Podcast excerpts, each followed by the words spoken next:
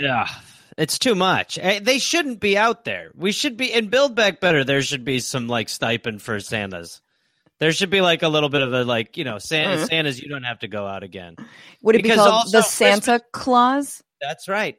That's right. Mm. There we go. And we're back. We've got Mitch live.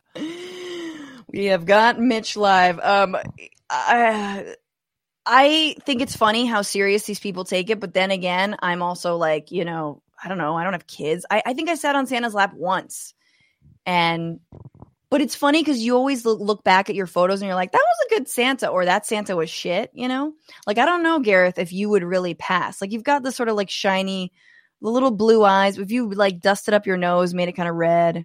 It took some work. There was some prep that went into it, and I would think, I definitely think that I would show up and people would be like, "That's definitely not him."